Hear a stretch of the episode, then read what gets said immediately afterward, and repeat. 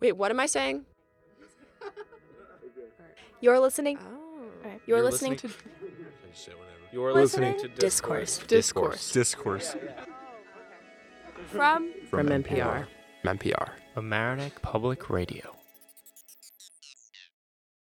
Cracker Barrel is a uniquely American restaurant store that prides itself in the sense of Southern comfort and hospitality it provides to its customers. The term Cracker Barrel is defined by Merriam Webster as an adjective, quote, suggestive of the friendly homespun character of a country store. However, the restaurant's name actually originates from the word's usage as a noun, which describes a literal barrel of soda crackers. These barrels were an item frequently found in the Cracker Barrel country stores of the early 20th century. And yes, I did just use Cracker Barrel as an adjective.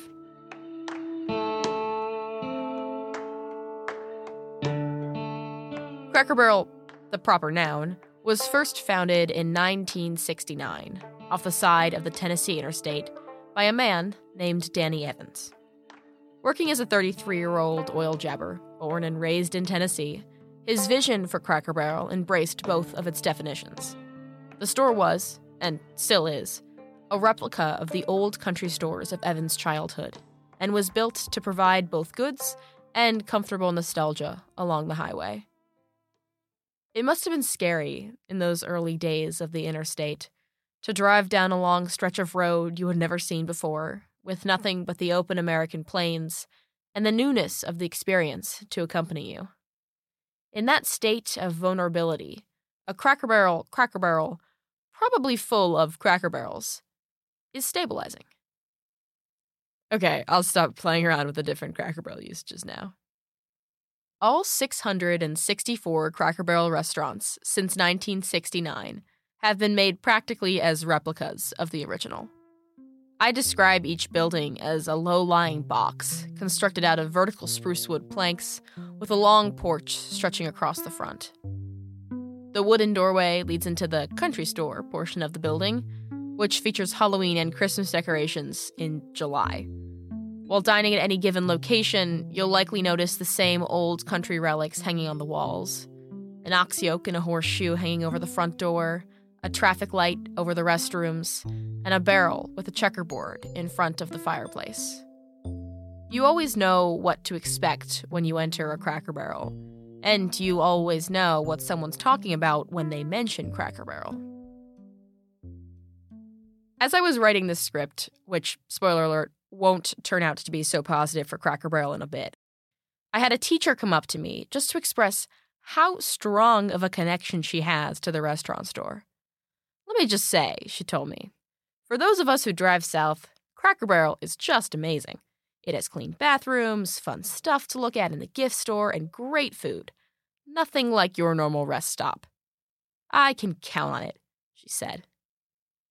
Danny Evins passed away in 2012, but I assume that if he had been in the room when she said that, it would have filled him with pride. 1969, the year he founded Cracker Barrel, was the last year that the Beatles performed together as a band. Richard Nixon was inaugurated in 1969. In 1969, there were nearly 150 million less people living in the US than there are today, and there were over 100 million less cars on American roads. Yet, in all of that, it was Danny Evins' creation, which, keep in mind, mimicked the creation of an even earlier time period that held stable against the tides of history. Cracker Barrel's style, purpose, and reputation appear stagnant. And, if I'm being honest, I kind of resent it for that. Of all the good things in life, our moments of calm, our adventures, and our relationships to those who we hold closest, it has to be the roadside restaurant chain that becomes seemingly permanent.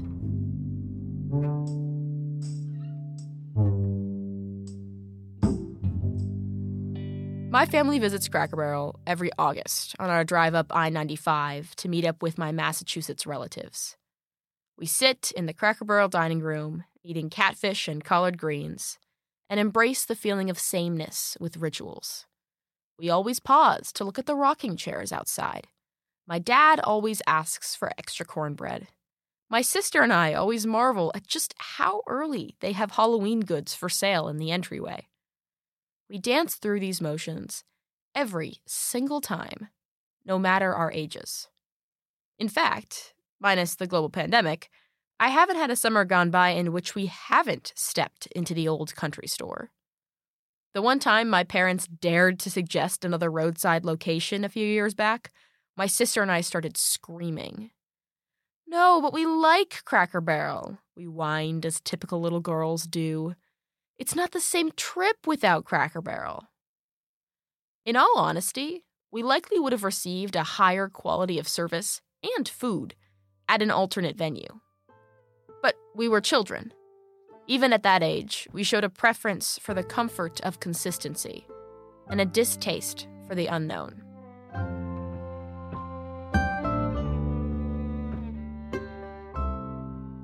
I don't like that I've been taught that the saga of Cracker Barrel is the ideal saga of good things, of things that I'd like to last.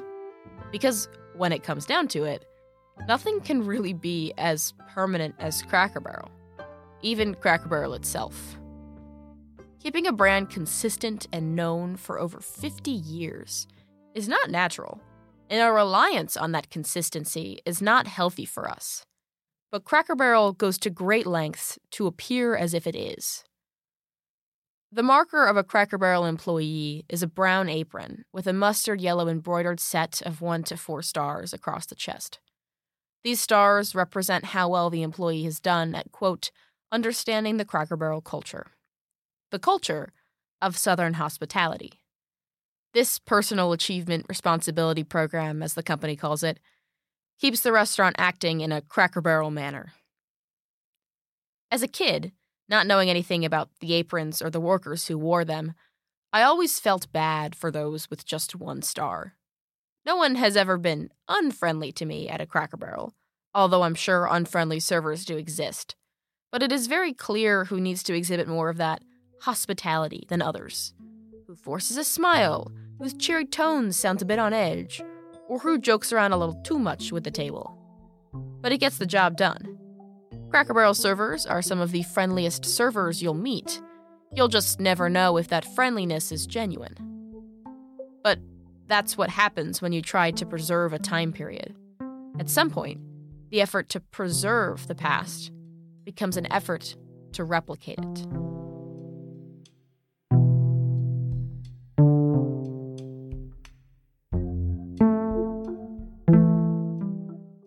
These days, my resentment for Cracker Barrel's permanence is mixed with the nostalgia that I feel when I enter its doors, and the lingering sense that something is forced.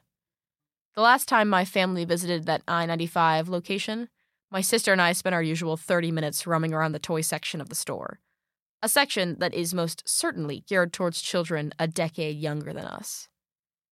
I have this video of her riding on a rocking sheep which is basically a tiny rocking horse but covered in wool like fluff. Neither of us had nearly the same level of attachment to fluffy items that we've had in the summers prior, but nevertheless, we were both cracking up over her enthusiastic riding of the sheep. It's a good memory. Yet, that same scene could have easily played out seven years ago. Except maybe I wouldn't have had the iPhone to record it. Because our rituals in Cracker Barrel are supposed to stay as stagnant as the institution itself. Whether it is liberating that we can act as eight year olds in a public setting, or disturbing that we feel the need to do so, is still unclear. I give Cracker Barrel two stars.